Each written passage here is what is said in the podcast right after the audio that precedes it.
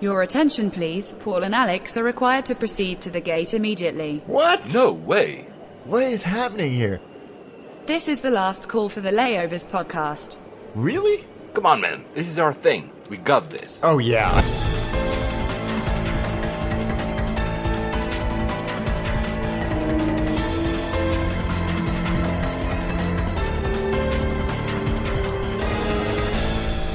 And we made it.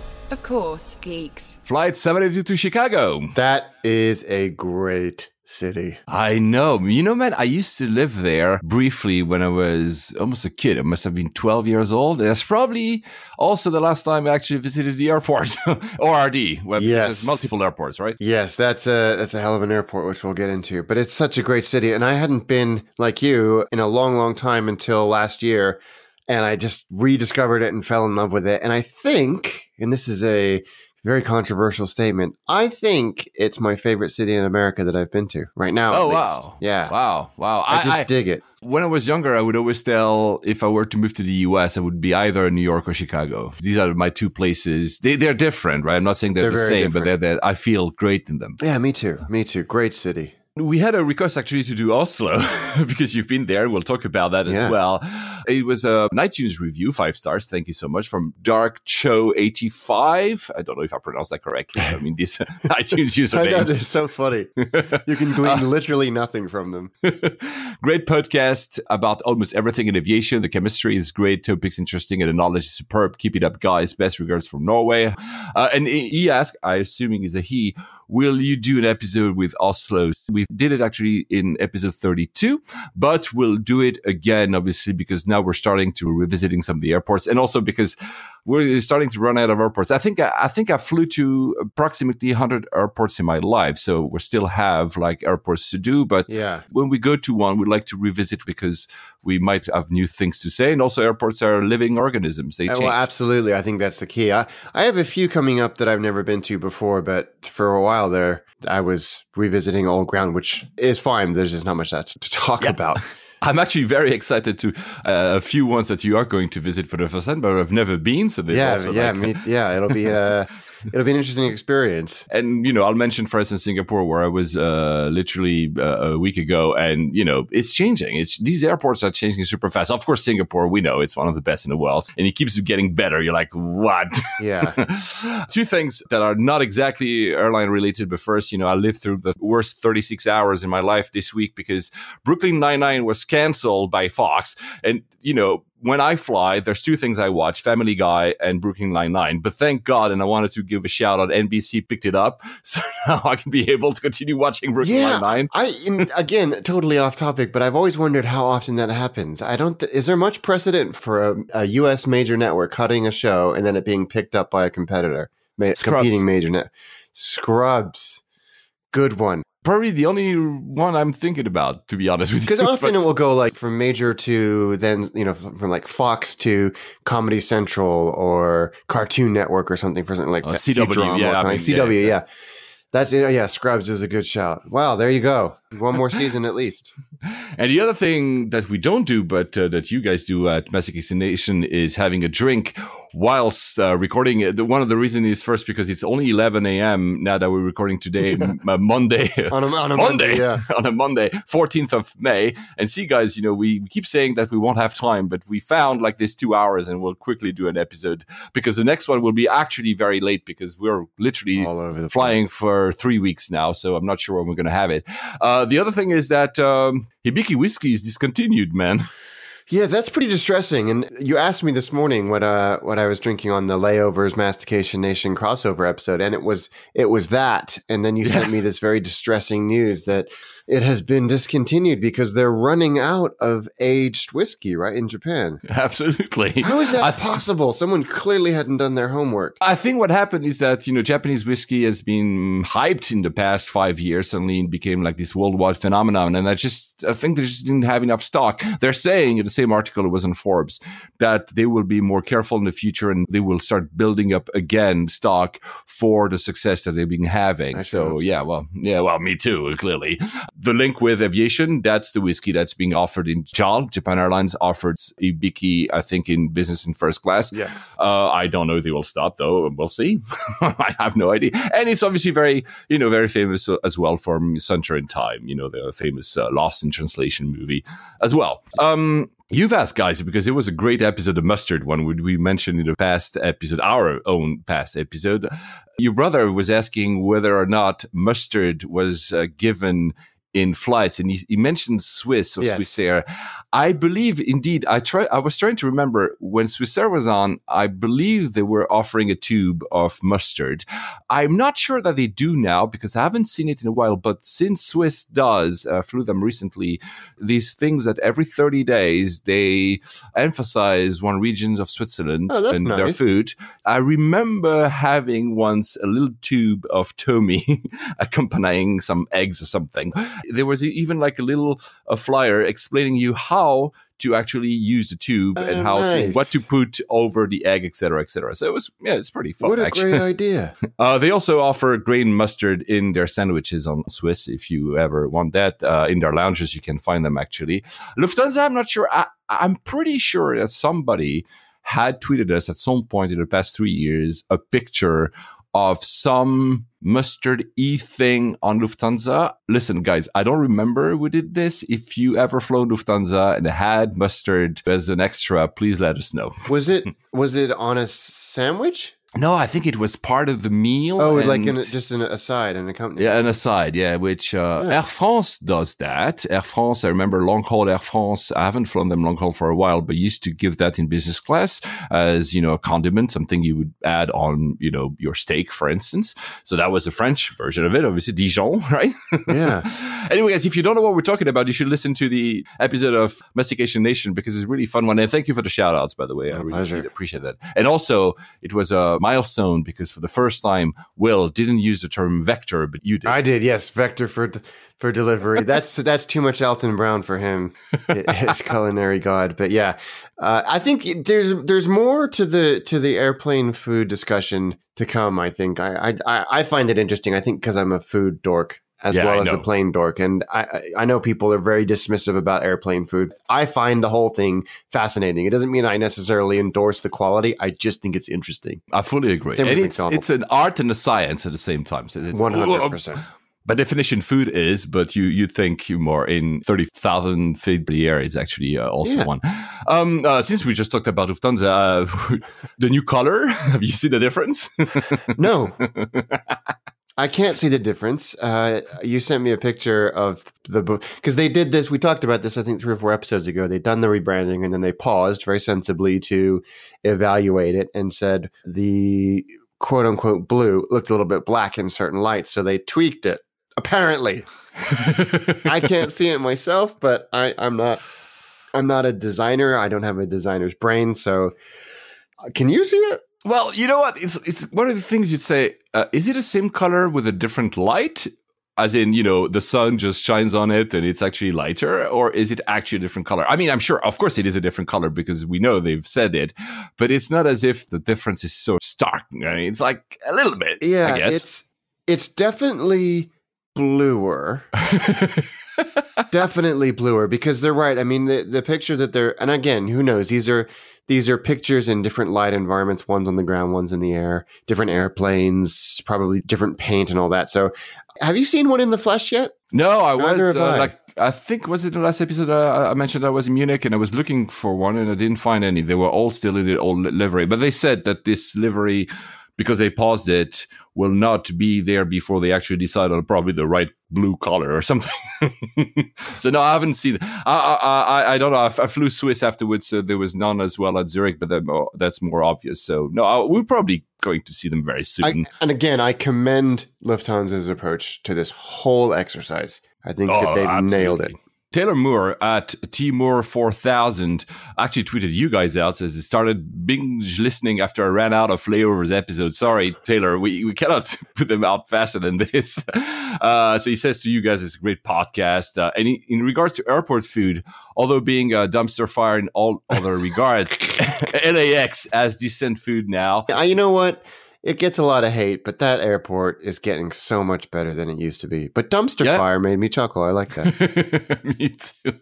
Oh, since since we're on, on that, you still are offering a signed copy uh, for the book, Yes. the Attaché Travel book, and I know that you're giving parts of the proceedings to the Nolan Trust. yes. Um, people can find, of course, simply by following you, Cube Dweller, on Twitter. Yep. Uh, or attachetravel.net is where you can find the books. And if you use the promo code layovers, there's a cheeky little discount in it for you. But yeah, the, we give 25% of the price of the the signed copy to the Anthony Nolan Trust, who match stem cell donors with people that need a stem cell transplant. So they, they do good work. Uh, so thank you for mentioning that. I appreciate it. No, of course, of course, and I'll keep mentioning it because I think it's actually a worth uh, enterprise. Uh, s- i- i- still on Mastication Nation, I don't want to talk about food all the time, but there was, uh, I think your brother was mentioning something very interesting about the distribution of uh, beers, right? And Greg McCormick. Uh, was it him that mentioned that Yeah. Betsy is actually no more? That Yeah. the beer from Cathay Pacific has actually stopped. It's such a shame. Yeah, Craig. Craig is a uh, a brewer himself, and Yeah. so is is is has his ear in that network, as it were, and has heard that it's no more.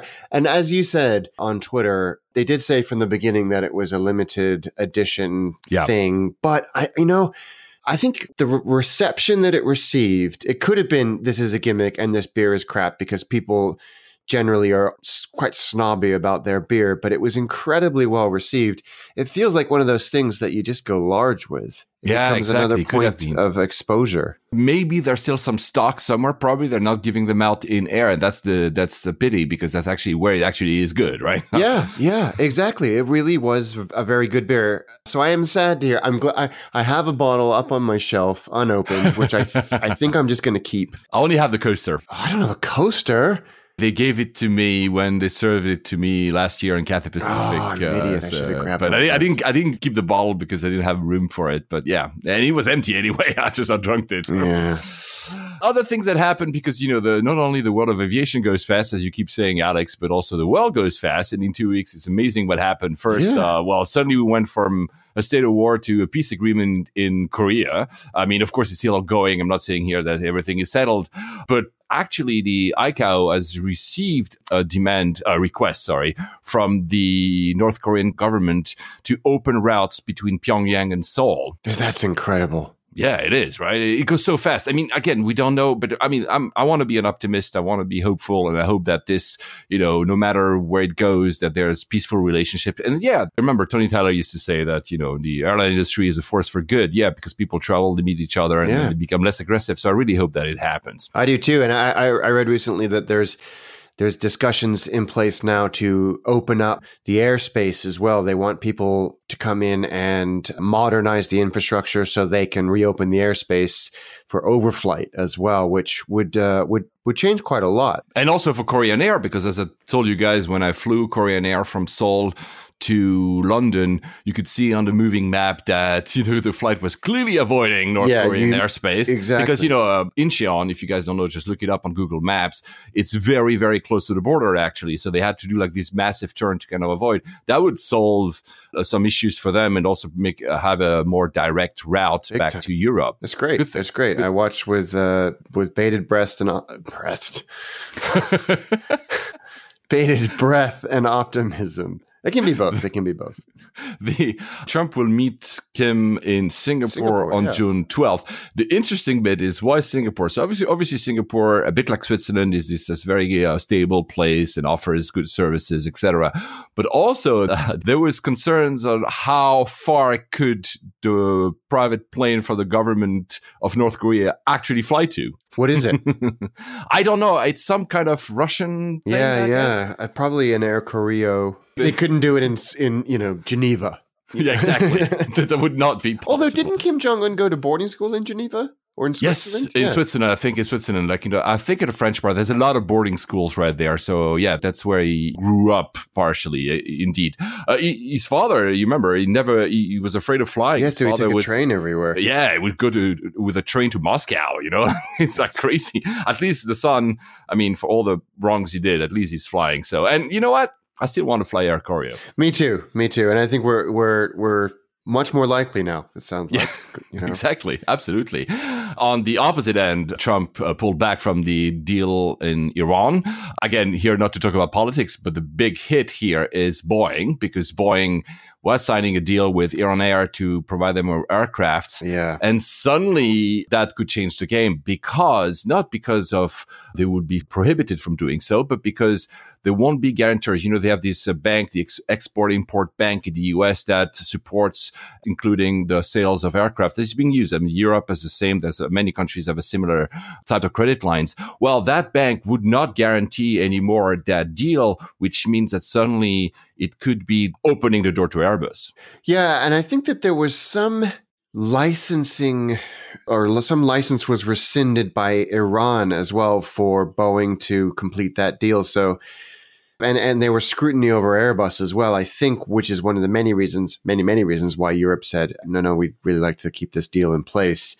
So uh, it's uh, complicated, and and I, but but you're right. Boeing have felt. I think the what was the book value of that order? Thirty eight billion That was something massive. like that. It was huge, and of course they didn't pay 38 billion, but the, that's a lot of money. So it will be very interesting to see where we end up with this politically and from an aviation perspective. And obviously, so the stock of Boeing went down after the announcement. The stock of uh, Northrop and Lockheed went up because, Yeah, you know, they do fighter jets. Yeah, anyway.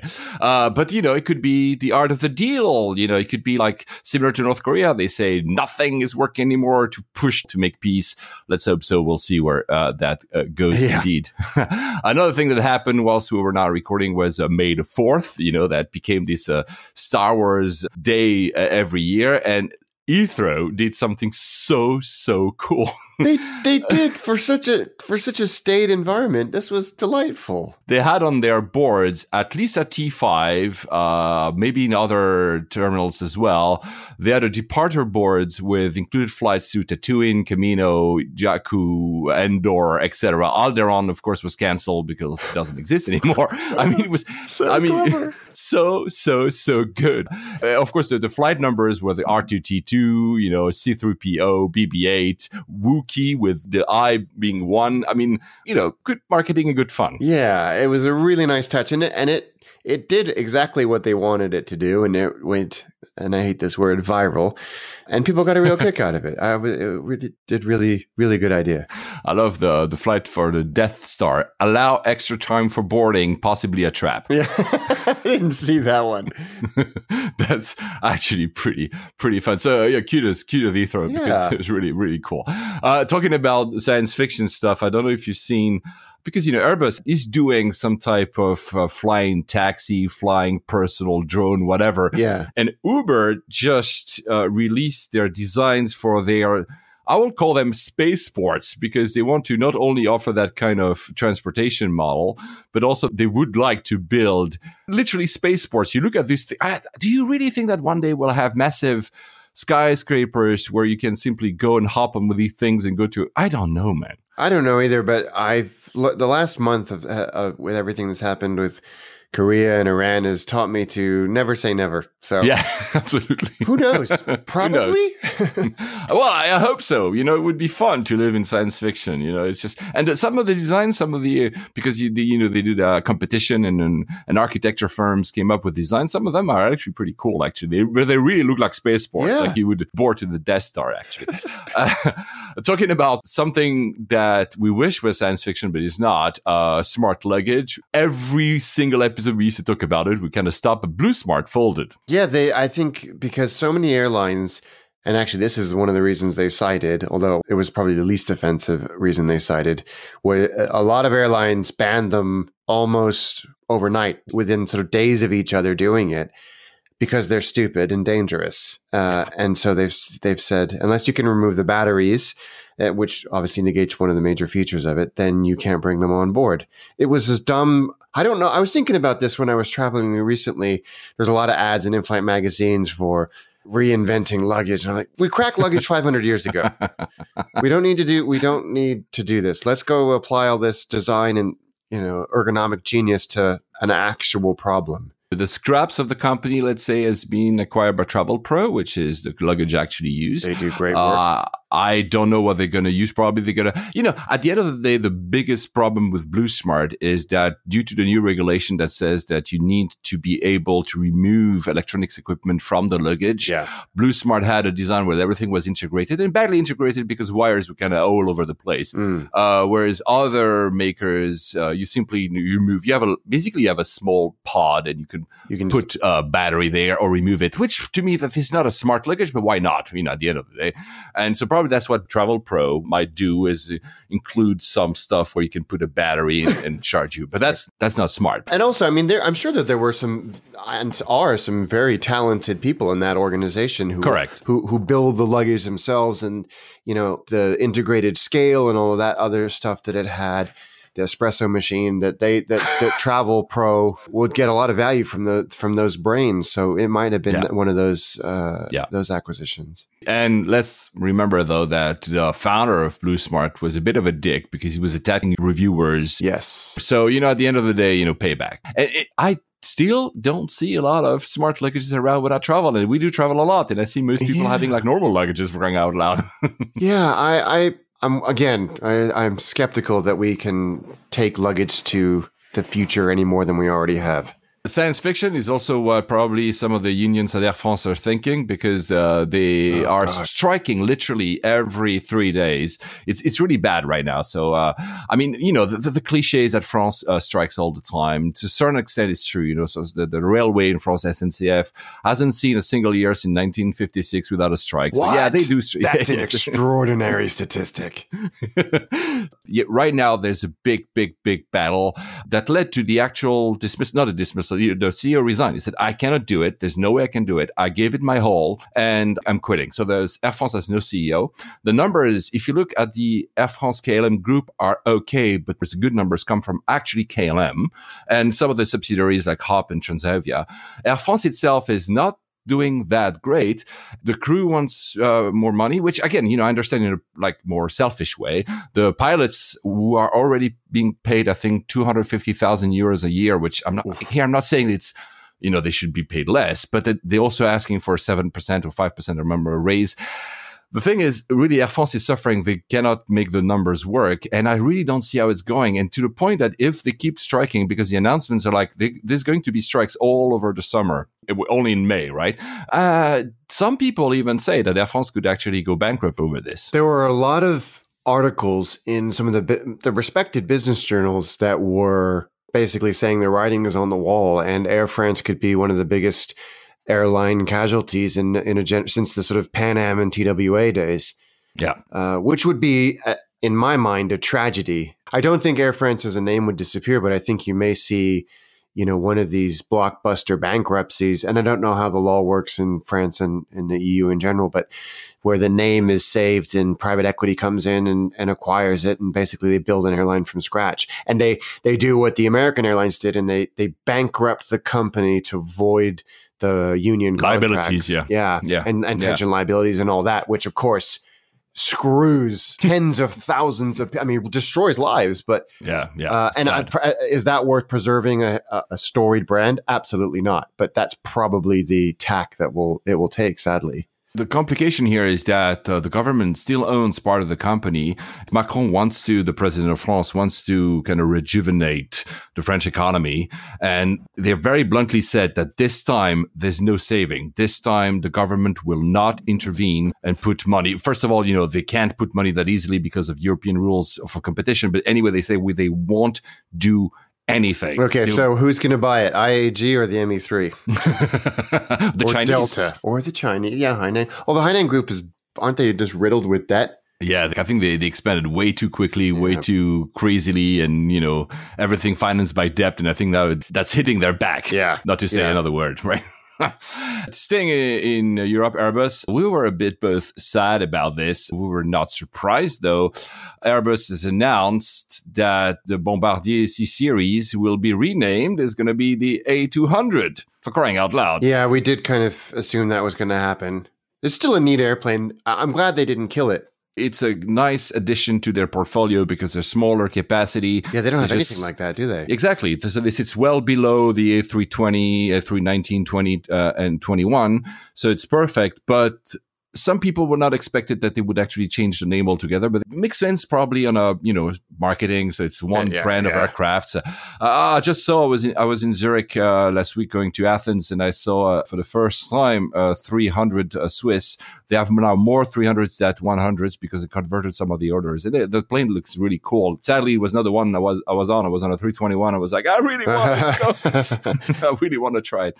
I'm wondering will the old ones, so the ones that have been delivered, also be renamed? I was like- just thinking that when they have one of their their heavy checks, will they just apply a new decal? That probably. probably, yeah. At the end of the day, which raises the question: What will Boeing do with Embraer? Well, I think that even makes it more likely that they'll suddenly be the what would they be?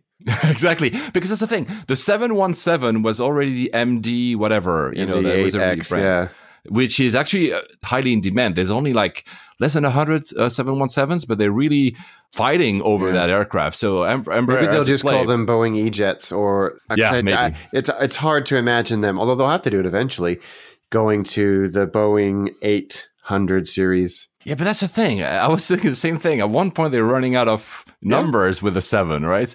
So what did, what did they do? They could rename something with seven one seven though, or seven oh seven, and they could do it. I don't know. I don't know. Yeah, it'll be interesting Well. to see what they do. Talking about the 747, Qantas is announcing that they will retire the last one by 2020. Oh well, what can we do? That's You know uh, what I have to say? I was flying out of out of T5. I don't know what I was on it. A, a, a small regional A319 or A320, and we turned around the corner at a window seat. Obviously, it was sort of maybe eight o'clock in the morning, and there was a 747 waiting for us to pull out, and it looked Wow. it looked like a lion just waiting majestically in the morning sun. I know it sounds nerdy, but it just I wasn't expecting it. And just seeing it there, like, yeah, that's a cool plane. That's Yeah. a cool plane. It is. It still. It still is. The 380 is not as cool. I mean, we love it, but it's true that in terms of watching it, it it's really massive. Looks like a whale or something. Yeah. So, in keeping with that whale tradition, ANA just released their designs for the 380s they're going to get. So, the, these are planes they're going to use exclusively to go to Hawaii, which is a very popular destination for honeymoons in Japan. The livery will be a, a fish in three different colors. One, I think, is blue, the other one is turquoise or whatever. Yeah. And the last one is orange. And they have names that mean, if I remember, one means ocean. That's, I think, the green one. Turquoise is ocean. The orange one, I think, means sunset. And the first one means sky. But it, it's really cool. They're very joyful planes. They look beautiful. The orange one, especially, is very striking. Uh, so Lani, Kai, and, and Kala. I, I'm sorry, I weigh in French because I have no idea how to pronounce it. It's also very nice that they would use terms from Hawaii and not Japanese terms to Yeah. brand those. Uh, I, I find it a very nice touch. I wonder. I mean, three A380s on that route is pretty amazing. I wonder if we'll see them occasionally in places like Hong Kong or other short-ish haul but high density routes. I mean, Japan obviously is famous for its need for high density routes, but these aren't configured as high density airplanes. No, that are- because they have on the upper deck, there's a first class with a bar in front. Of course, the bar, because, you know, in front, there's, you cannot put seats at some point. That's where Emirates puts their showers and whatever. There's a, a second bar in between the uh, first and uh, business. And then there's premium economy, I think, at the back of the upper deck and a bar as well at the very end of that premium economy. Clearly, at least from the, the mock-ups, not as big as the bar you'd find on a Emirates uh, 380. And on the below deck, it will be the um, economy. And interestingly, at the back and on the below deck, they will have, they call that ANA couch.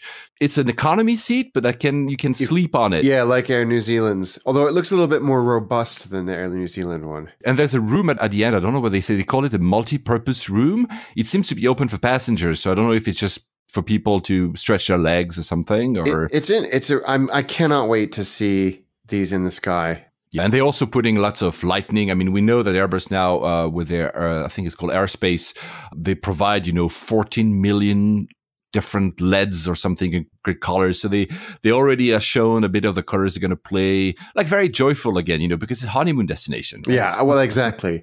I, I, was reading the the one mile at a time report on this, but I, I'm not 100 percent sure when they're supposed to launch these services. I think it's in two years if oh, I'm wow. not uh, mistaken. Yeah, it's not right now, but I, am not planning to go to Hawaii, not to get a honeymoon in Hawaii, but you know, I would definitely try to find. Yeah. I, I went to I took uh, what was it? I think it was Northwest. Was it already Delta back then? Uh, no, Northwest from uh, Narita to Honolulu, and uh, I wish I had done that in the 380 that looks like a fish. it's, it's cool. It's cool. it's cool. Talking about cool, uh, China Eastern. I haven't flown them in 10 years, but China Eastern has uh, released a livery for one of their 330s to infinity and beyond. It's Buzz Lightyear. It looks super super cool as well. It does look cool it does look cool. And I because I forgot that they're doing another one of those movies. I was like, why are you? This movie came out years and years ago. Why are you doing this now? But I forgot. they've got Disneyland there, of course, and they've got a new movie coming out eventually. I don't know when. The interior as well is very playful because uh, it's mostly it's mostly a play with the you know the cushions and uh, I mean it's not as if the seats the seats are just blue, but it's joyful, it's fun. I enjoy that. You know, it's yeah. it shows that you, it shows that I mean, of course, they had to pay licensing rights and everything, but it shows that you don't have to always go full crazy on every single item in the aircraft to make it fun. It, sometimes it's just about you know do something with Buzz Lightyear. Yeah, really yeah well. exactly. Since we're in China, Guangzhou just opened a new terminal. It's absolutely, absolutely huge. They say that's Terminal Two, uh, capacity of forty-five million people. Holy I mean, yeah, three hundred and thirty-nine check-in counters. The scale of China for me just baffling. Yeah, I think they're being very sensible about this because they know that the demand is growing exponentially and will continue to grow. So you might as well, uh, to the best you can, future proof your airport infrastructure. I want to see these airports. Uh, yeah, me too. I really want to see them because they, they look really massive. Um, so talking about going to Asia, uh, wow, the Icelandic airline will open routes to Asia. Uh, that's what the CEO said. I find it a bit surprising because flying to first Iceland to go to China mm. seems a bit counterintuitive. From the US first to Iceland to then China seems completely yeah, counterintuitive.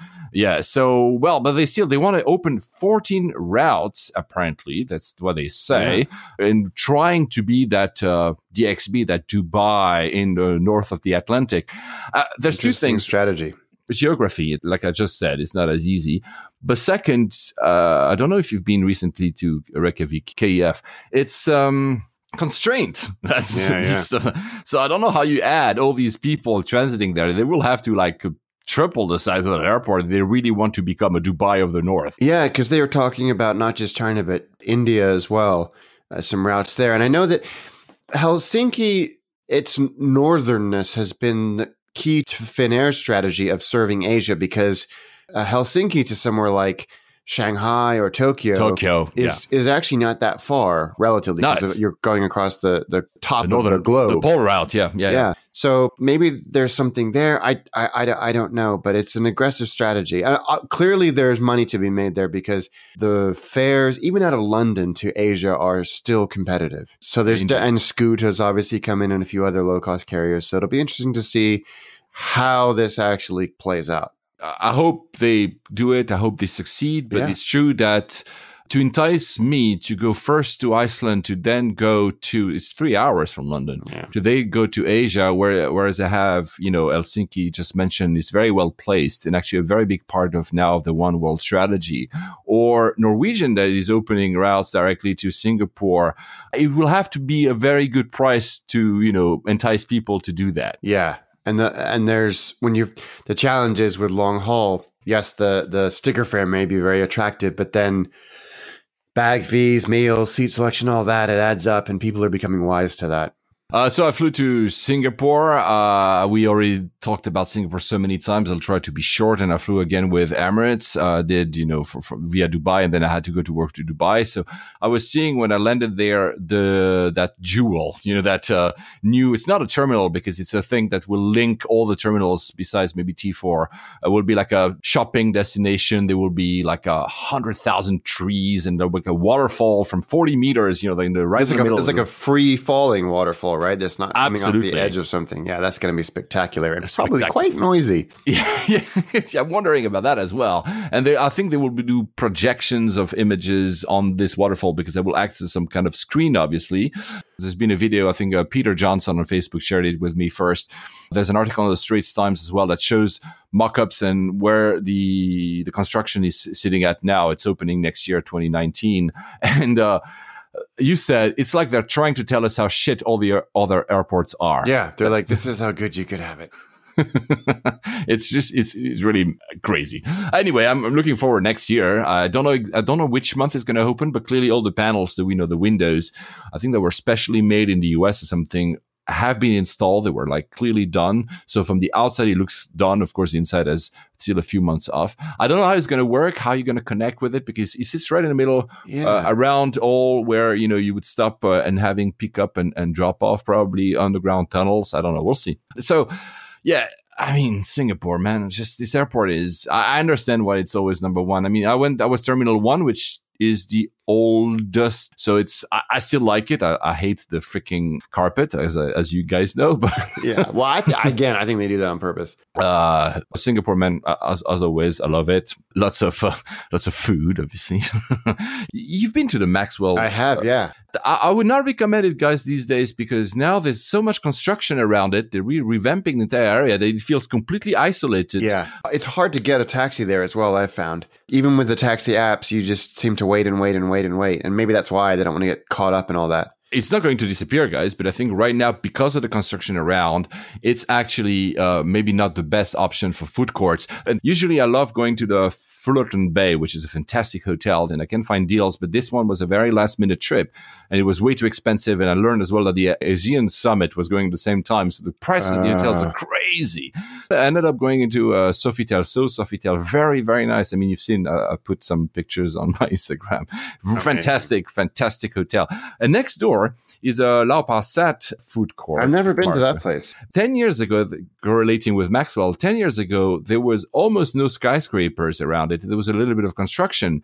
And I honestly didn't realize that it was the same place I was uh, because, because it was like, holy cow, there's only skyscrapers around it. So probably was, was going to happen to Maxwell. You know, they, the building and in a few years is going to be uh, very nice, surrounded by newish buildings. But it's, it's, It's the- comforting to know that they'll always be there because if they ever touch them, there would be such a massive local and international outcry. exactly. And since you mentioned taxis, uh, I I mentioned in the last uh, episode, was it two episodes ago, that, you know, Grab was buying the Uber, Uber, yeah. uh, operations in Southeast Asia. The Uber drivers are really not happy. It, it has happened because it was May 8th or 9th, today, May 14th, as I mentioned. So it has happened. And customer service is not the same. I'm not saying, guys, you shouldn't use Grab, but really, it's not as good as, as Uber in terms of customer service. In really? terms of, yeah, yeah. It's, uh, I mean, just ask people in Singapore, and they'll all shout at how bad it is sometimes. And the drivers themselves are also very concerned because it was a week before when I went, obviously.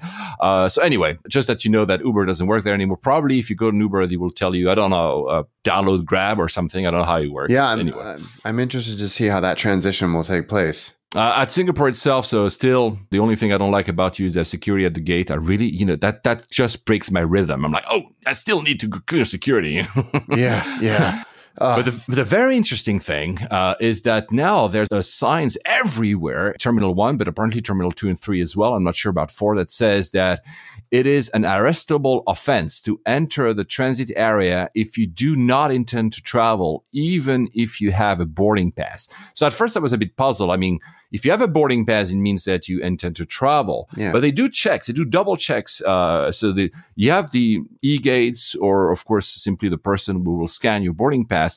But before you do that, 30 meters before, so it's almost useless, you have another uh, stop, another check, and they make sure that you want to travel. Why would they do that? So one of the theories I had was like, where are people going for very low cost travels that they want to cancel to get some, you know, duty free shopping deals and then going out? Because again, since there's no security, once you get, you have access to duty free, you have access to all Yeah. the amenities, and then you can just go out. Uh, another friend of mine, Andreas Ehn, uh, at the ex CTO of Spotify, who lives in, in Singapore, told me maybe it's for a celebrity sighting. Maybe people are going there because since we exit Ah, and that's enter. interesting. Yeah, I, I don't know. I don't know. And even how can they check? Even if I have a boarding pass and I, and I tell them, yeah, of course I'm traveling, will they track me down to make sure I'm actually traveling? I, I don't know. I, I mean, I said, I think my my theory is that it's people who want to go and use the lounge. Yeah, because that, that guy that we talked about many many moons ago uh, that would go booked a flight and rescheduled it every day for like a year just so he could go in and eat and drink in, in the lounge for free and f- before they finally got wise to him This guy was not called Alexandra, by the way, guys. yeah yeah uh, well that is something i would do uh, I, the the other perhaps slightly more sinister explanation is that it's terrorism related Yeah, maybe. there was always concern that you know an airport is a is a bottleneck where a lot of people are gathered in very high density and but Singapore seems unlikely for that to be a thing. But maybe they're just getting ahead of it. So. Yeah, may- and of course maybe- they'll never tell us the reason because Of course not. But it sounds very strange to have a double check because you're like, okay, but the next check will be exactly the same as the one you just did. But anyway, it's it's interesting that they have that. It's not a bottleneck per se, by the way. It's not a huge problem. It's Just no no bit, no uh, just just It's a bit strange. And these signs that were not there last time I flew was, was I think November, not September last year, are clearly all over the place. So it seems to be something that has been happening. I don't know exactly what it is.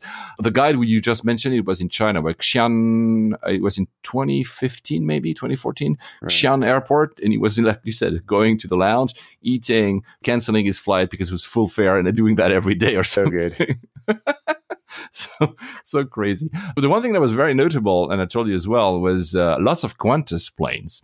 So really, they have shifted kind of back to Singapore. There's still Qantas planes in in in Dubai, where I was next, but clearly you could feel that the presence of Qantas is very now heavy, as it used to be like 15 years ago at Singapore. That's yeah. It's we talked about this and we were trying to figure out what the strategy is because you were like you say you were they're still Codeshare with Emirates. full integration, right? It's not like that deal is dead and they're now going back to something.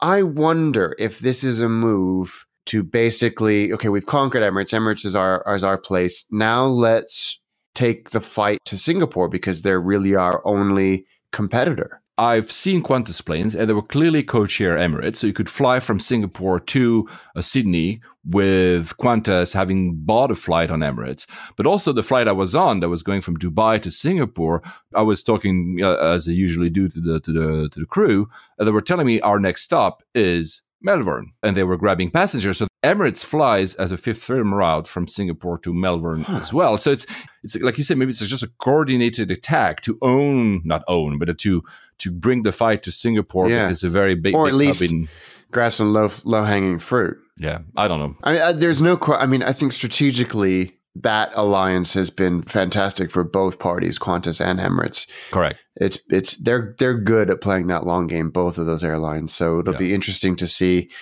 if they try and do something similar in Hong Kong. Oh, But you know, that's two and a half hours north of Singapore, so perhaps Yeah. not as strategically beneficial for Qantas. Exactly, and they can only spread so far. I mean, Yeah, well, yeah, exactly. Yeah, yeah. yeah. Uh, one of our followers and listeners, Matech Arar, I don't know how to pronounce your name, man. Uh, I'm I'm so sorry, but he sent us a, a not a picture, like a group picture. There was like multiple pictures of what T4 at the Changi looks like, which I've never been to. And man, it looks really cool. You know, it's it's like a very again joyous uh, airport. You can feel that uh, the terminal is very new, obviously, but they've really went a lot with colors and everything. It looks really, really great. Uh, I, I need to to try and, and fly that. He was saying that not only he was there and took pictures for us, but also he was reading Skyfaring by Mark. So I guess you're another AV geek, man. Yeah, that's that is true dedication to the to the movement. the, uh, a few other things about the flights, and I mentioned that because it really puzzled me two times from Singapore to Dubai and then Dubai to London a bit later because I stayed in Dubai. Both times I received a different amenity kit from Bulgari again. so that's what like Six now. six variations in the wild. Yes. I and I wonder was if like, they ship them or if they assemble them in a different, like they have a few places where they where they warehouse them, and they're just uh, who knows. Uh, so I've looked uh, because I was really puzzled. I said, "This cannot be. Why is it happening?" There's been a press release by Emirates, but 2015, so it's three years ago, when they say that they will be releasing 18 different. If, I, if I'm not mistaken, it's 18, maybe 16 different Bulgari amenity kits.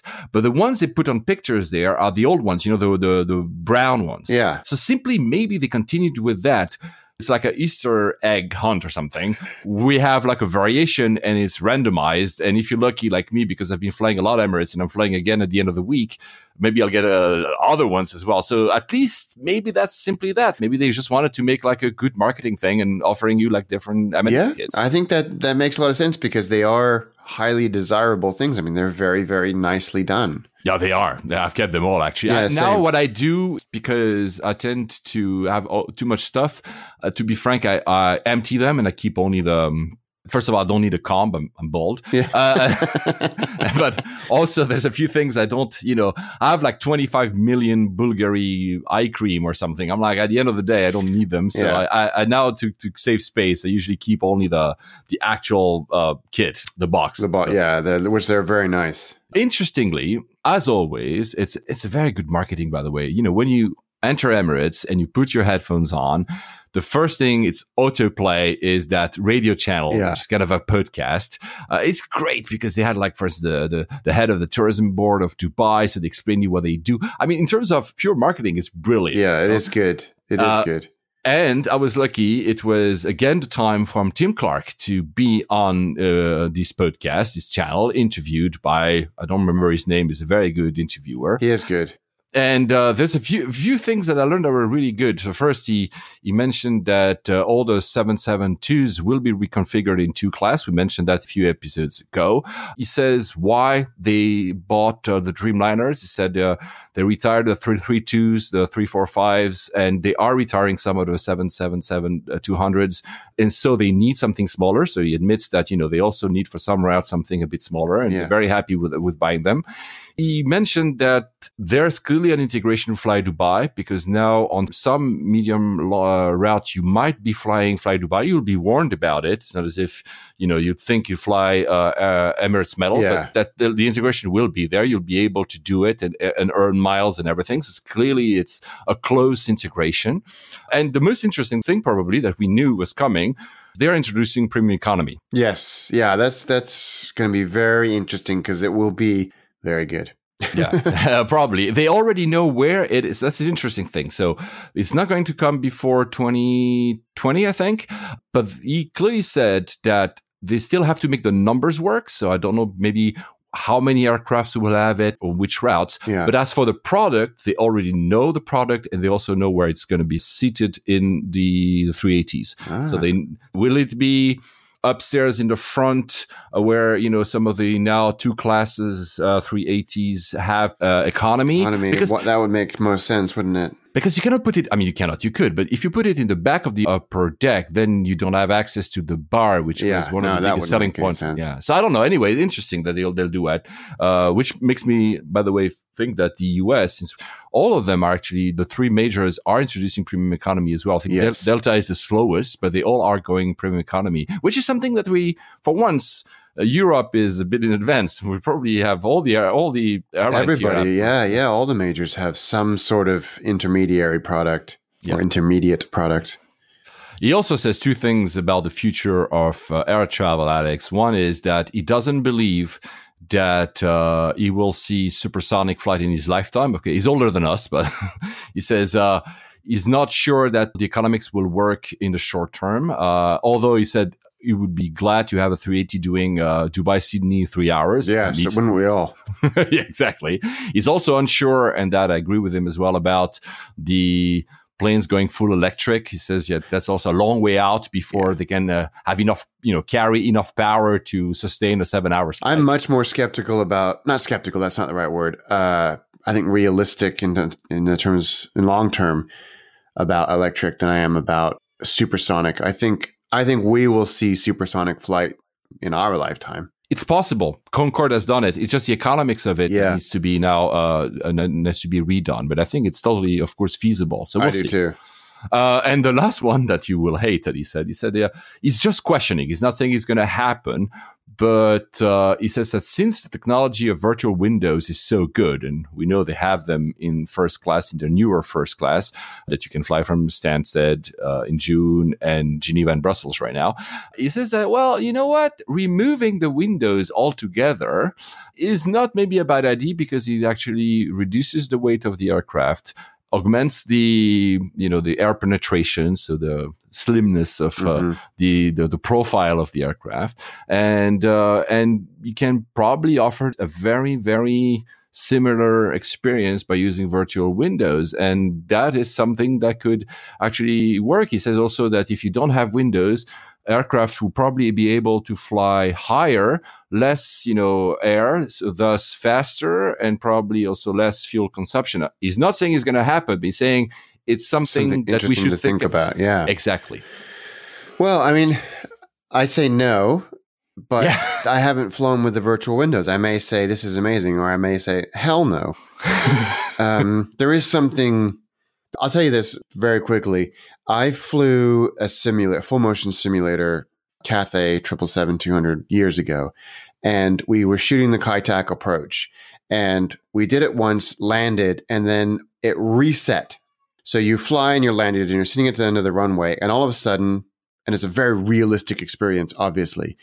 We click and you're back at 3,000 feet doing 200 knots. That was really disconcerting feeling. Wow. So if you, you know, you can imagine the monitor, like the APU switches, and all of a sudden the monitor flickers, and what you think is reality, you are reminded in a very uh, jarring manner is not.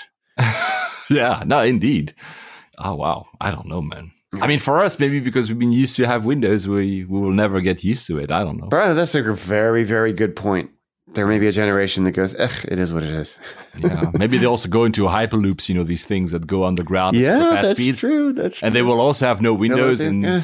and also virtual things that appear. I don't know. I, I'm still saying that Emirates maybe and some of the traditional airlines, but uh, Ryanair and Southwest will have advertising just there, and I just want to don't want to see that. No, someone will, yeah, and then someone will figure out how to how to hack it. Oh, we need to reset the virtual windows the way they reset, you know, your IFE. Yeah, yeah. Sorry, you're being like in full darkness for it would just be, minutes. you know, the, the blue screen of death because it's Windows XE and it's not. no, thank you. Uh, Tete Anders on Facebook uh, has told us, uh, and she's right. I should have mentioned it. That uh, she said, "I heard you talked about how to get to Abu Dhabi flying with Emirates and not Etihad." And says you can book a free bus service. And it's true.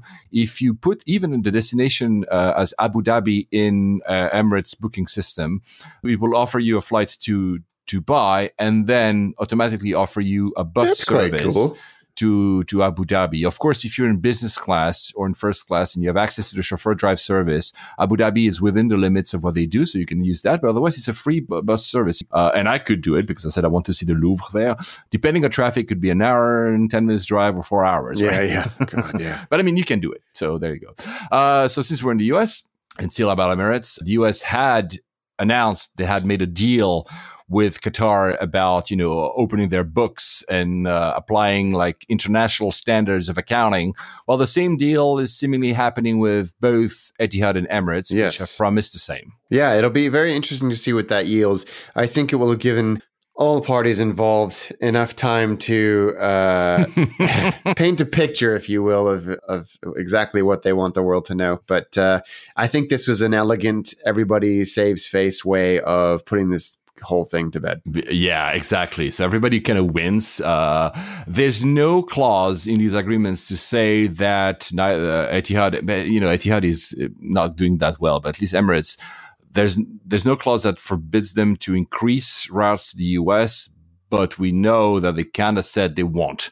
Yeah. Uh, so uh, no, no more fifth freedom for the moment. So besides Athens and Milan, there's nothing coming up. Ugh. So well, uh, as well, indeed, I might actually do the Athens one soon. I hope so. Uh, it will be actually before we record next because it will be in that three weeks. Oh, the um, there's no clause, but again, I, I think it's more like a gentleman's agreement obviously the you know the what's the name of the airline for America, whatever the lobby group in the U.S. is oh, like yeah. we won, we won, we showed yeah, them, yeah, yeah, la la la la la. I mean, you know, whatever. Anyway, uh, Chris Grow whom we will invite uh, soon uh, on uh, who runs runway.vc which is both an organization that helps uh, airlines and the air travel industry innovate but also runs a podcast i was on it uh, recently he, he, was like he was surprised he said uh, of the deal he said why would Emirates offer a glimpse of their books? You know, because probably, and, and I was saying, like, like you, think not only you can show whatever you want to show, but I also probably think that Emirates actually is there's nothing that much to hide anyway. so yeah, yeah well, exactly, and I think also. I mean, as we just said with the whole uh, Sydney Qantas thing, Emirates are not stupid. This no. was clearly a good deal for them to to put. You know, it was it was even if they they they think slash know that they're right, this was easier and better than fighting it.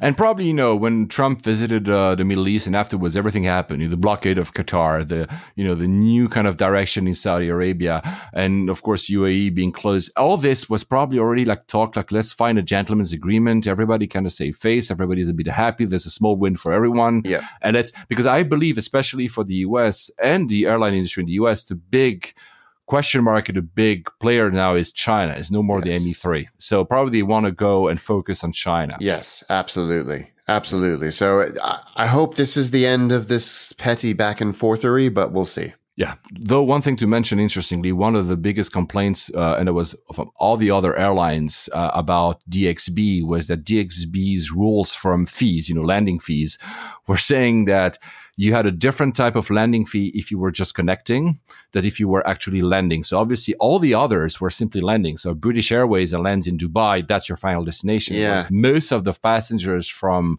Emirates were transiting, making Dubai cheaper for them. And apparently they will kind of level that. I don't know. That's what I heard. Uh, so that's probably one of the little things they gave in order to have this again win-win. Fair thing. enough, I guess yeah, I guess, you know. You know, at the end of the day, I think, I believe, I don't know, your father would probably know that better, but I believe that this industry is pretty small at the end of the day. So everybody kind of knows exactly what tricks the other ones are using. Yeah. Everybody kind of knows as well, because uh, Chris was telling me, yeah, so basically Emirates will have to disclose how much they paid for each aircraft. And I'm like, yeah, but in this industry, the kind of discounts, at least roughly, everybody knows. Yeah. It it's not as if it's a big secret. No, exactly. Like, and people move from one airline to another in exactly, their career, and right? they do the same role. And yeah, yeah, yeah, sure. Uh, uh, interestingly, as well, still on Emirates. Sorry to bore you guys about Emirates because I've been flying them a lot, flying them again. Um, Emirates is removing uh, some aircraft from the fleet, uh, and uh, they're storing them at uh, Al Maktoum, at DWC. I think there's 11 777s, one 380 uh, that were that were put aside in April, in May, 14 triple seventh, and in June, uh, so this is going to be next month, they're going to put aside uh, so store six A380s, and a lot of people read that as being well, they have a capacity issue, they're not flying as many people as they used to.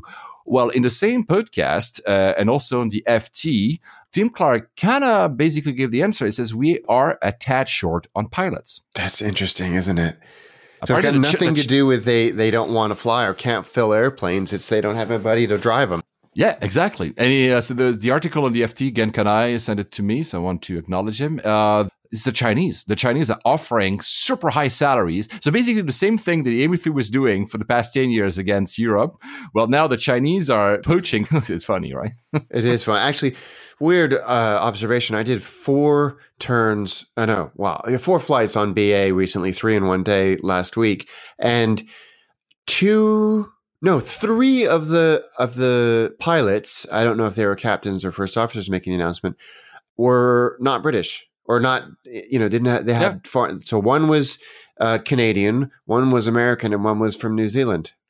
Huh. And that's the first time I've ever had that on all the flying I've done on BA. Obviously, with Mark uh, Vanhoenacker, it would be different because he's American. Uh, but uh, no, that was I think that was unusual, and I wonder if that's a reflection uh, that airlines are casting their nets wider for experienced pilots. Yeah, there's a war of talents. I think. Yeah. Yeah. Yeah. Clearly. Clearly. Two last things uh, about it uh, about Emirates. First, uh, guys at Dubai, the one thing that is truly becoming the bottleneck in, in Dubai, if you ever transit at Terminal Three, which is the Emirates terminal, is the security within the terminal. When you land and you want to transit, they go make you pass the security point. it seems to me, by the way, that 10 years ago when I started flying there was no such security, but now it's really become like super long. Trick though, uh, they say uh, that you need to remove your stuff, but trust me, you can leave your liquids in it will pass. You can leave your computers in, it will pass. You can basically leave pretty much everything in your luggage. Is that good? I can't tell if that's good or not. I don't know, but it seems to be working because now I'm just playing the game. I'm like, you know what? I'm not going to remove anything and, and, see what happens. And nothing happens. And I mean, you still have to remove your belt. I mean, because you have to go through the, the metal. Yeah. Yeah. But for the luggage, nope. So that's the trick, guys. But it's still a bit, uh, still a bit, uh, a bit, a bit slow, uh, a bit slow. Uh, so final comment about Emirates, the chairman of the group. So uh, Sheikh Al Maktoum has dismissed the rumors that they will uh, merge with Etihad, who's struggling. So at least there's that. I don't know if it's he's just saying that as a yeah. You know, I, I, don't know. I, don't know. I would read too much into that one. And we know that Etihad is basically rejiggering the entire order book. So they had a lot of orders in play, and they're either delaying some of them, canceling others, putting a lot of stuff on hold. So really, Etihad is I don't know where they're going. Honestly. Yeah, I don't know where they're going either. I think you know they've gone through some leadership change as well, and that's what we're seeing is probably the fruit of that of that change. So once they've righted the ship, as it were, will be interesting to see what they do strategically and what what announcements they make. Uh, I don't know if you follow guys uh, Dave Wallsworth on Twitter. He's a 380BA pilot and he's very active on Twitter, also active on Instagram. Like he's lovely because he's very positive. He also answers a lot of questions on Twitter about, you know, stuff they do, how do we fly. You've written the article that I've sent you, Alex, the Captain Dave so uh, dot about uh, how to land the largest passenger aircraft in the world, which describes how to land a 380. Uh, it just, it's really fantastic. The one thing I didn't know, uh, which you cannot tend to realize now when he says it, it's pretty obvious, is that the the speed, the approach speed of the 380 is actually much slower yeah. than uh, 747, 767, 777s, and Dreamliners. And you can feel, you know, because it seems sometimes when you look at them, or even if you're inside, that at the end it's like almost like floating, right? Yeah, like, it's, and I, I was shocked by that. I, I, I couldn't get over it. You do, you would assume that because it's so massive and, and, which is so massive that it needs to be moving much faster. But then, of course, you look at the size of the wing and yeah. realize, you know, it's a it's a marvel of aeronautical engineering because it's so efficient. Clearly, that yeah. that stat just reinforces it. Yeah, it's a, so it's a great article. Read it and follow him mm. uh, if you can. He also indicates that most of the time, actually, they they they, they land the 380 with uh, on manual, so they don't use auto land because he says that uh, auto land is great when it's foggy, you know, in special conditions. Yeah, but other ones that if they were to use auto land in normal conditions, that forces the airport to place additional restrictions, uh, especially to avoid uh, signal interference, and thus it will actually uh, have less landings oh, that's per hour. Interesting. I had no yeah. idea. I had no idea either. And he just said at the end, you know what? It's a great plane to land, so I'd like to do it myself and not let a robot doing it. That's actually, and they, the the reason I mentioned him is a link to Emirates is that they had a, uh, recently a BA 380, I think, coming from Singapore to to London had a medical emergency, and he went on just go on his uh, Twitter at Dave Wallsworth. He was really explaining everything that happened, they had to reroute. They decided to reroute to Dubai, and in Dubai, he said that Emirates was amazing. You know, the ground staff to help them not only you know do the rerouting but take care of the person who was taken ill and everything. It, it was the first time a BA 380 ever landed in Dubai. Wow, I I'm always. I know there's protocol and I know that there's playbooks for basically any scenario. But when things like that happen, I'm always so impressed by how smoothly those things seem to happen. happen. Yeah. It, you know, I admire people whose brains work like that because mine, mine sure doesn't. But I, I, I just admire that, and I think it's it's really impressive. And two things uh, I learned. One was that apparently it's illegal to take pictures at DXB. I mean, I don't know because I've seen so many of them, so I'm really not sure. I'll tell you what, I've been, I was hauled into a police station at DXB for doing exactly that. Just a picture of filming? Picture. Wow. Yep. In what airside? No, or? I was actually. Uh, you know, when you come out of the airport and you're going up towards the metro station, there's like a yep. there's like a landing right yep. before you go up the next set of escalators to the platform. There. Are you kidding me? Yeah. I've taken so many pictures. I'm going to be arrested next time now. Uh, I'm, I've taken so many pictures. I mean, just because the design inside is pretty cool. It's this grand, massive Oh yeah, it's, thing. it's, it's spectacular. and and I've taken, of course, a few pictures of uh, planes parked, like the 380 in front of me or whatever. So I never, you know, I know that are. It's not the only one. There's a lot of airports but there's a lot of restrictions.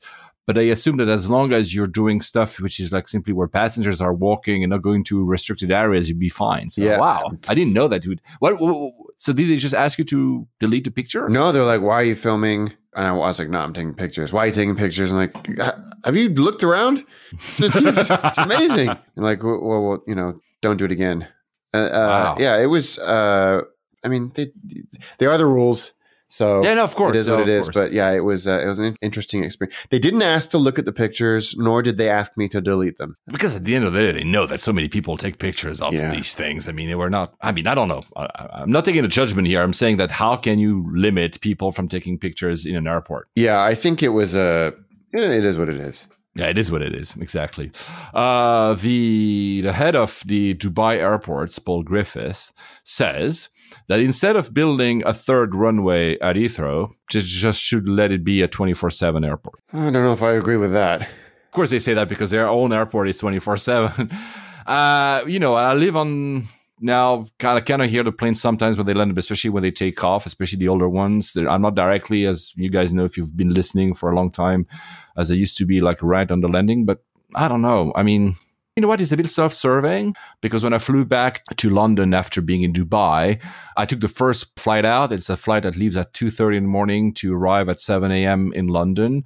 And uh, there's nothing else before because obviously the airport is closed. So you, you have to stay until 2 a.m. in Dubai to being flying back to the UK. Yeah, If the airport was open 24-7, you could leave at, I don't know, like 9 p.m. and land at 2 a.m. or something. And maybe it's self-serving. Maybe it's just saying that to say that. I don't know. it's yeah. I don't. I whatever they do, they need to do something quickly. And I, you know, I, I flew out of Gatwick a lot in the last couple of weeks, and I like that airport. And God, do they need a third, a second runway as well? Yeah, I agree. Yeah, I fully agree with that. So, what do you? You had a lot of flights. Let's the Norwegian. Let's put it aside because I want to come to that a bit later. But you flew to Dublin. Yeah, I did Budapest before Chicago, and that was on BA, and it was fine. The cool thing about Budapest is we uh, chartered a helicopter yeah, yeah. this wonderful old airport that uh, was the original air. I think it opened in 1943. Grass field runway, but they've got a beautiful DC3 in Malev colors and an Antonov 2, which still flies. Uh, and anyway, um, there's a there's a local flying club there, a flight school, a, a Soviet era military junkyard. Wow. So this guy just buys these airplanes and keeps them all stacked up, as well as this helicopter company. Uh, and we, and they're called Fly for Less, which is a disconcerting name, but they were very, very good. Uh, we took up a Eurocopter, and our pilot was ex Hungarian Air Force attack Wow. helicopter pilot. So he and he also was able to get special dispensation for us to fly 150 feet over the city, which no one else can do.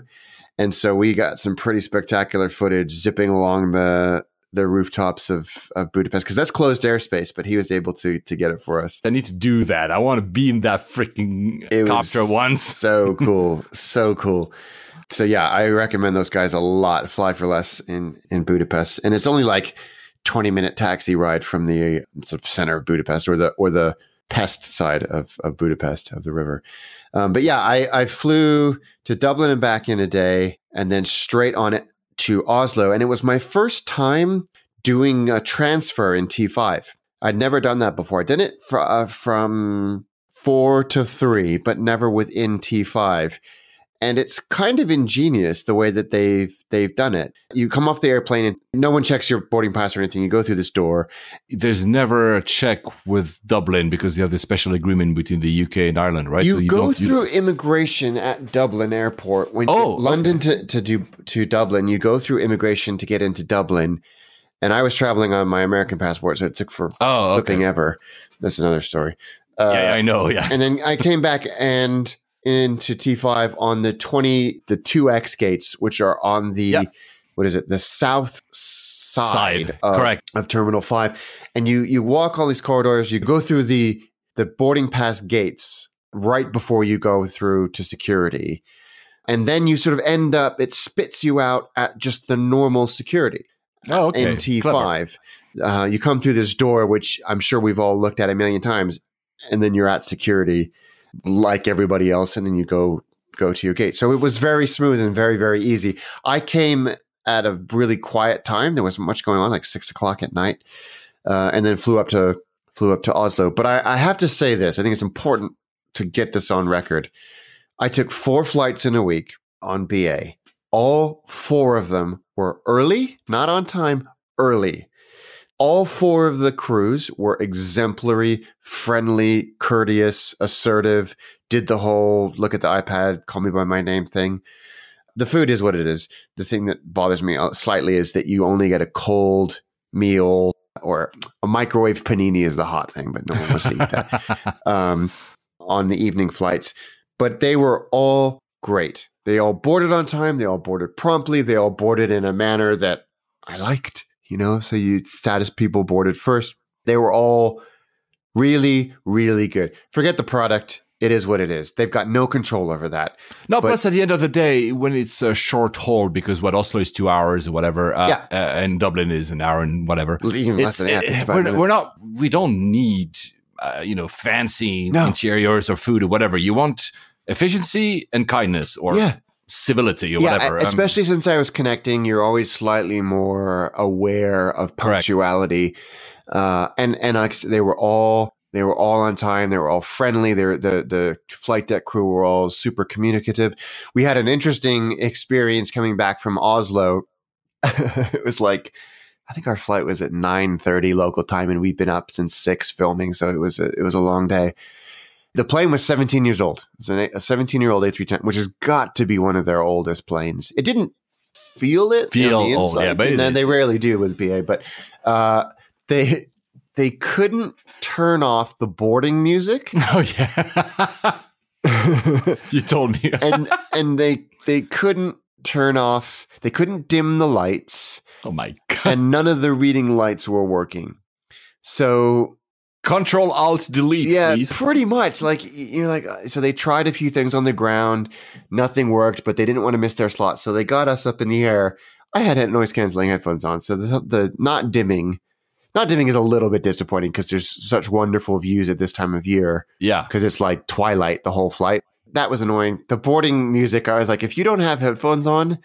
And you're you're sitting there, and this is playing for two hours. I think you'd go slightly insane. And then I think it got to the point where the captain was like, "Okay, this is even getting on my nerves." So they, to use a, a piece of jargon that's totally inaccurate, they pulled the panel mid-flight. So they shut everything down, and the cabin went completely dark and silent mid-flight somewhere over the North Sea, while they tried to reset this system.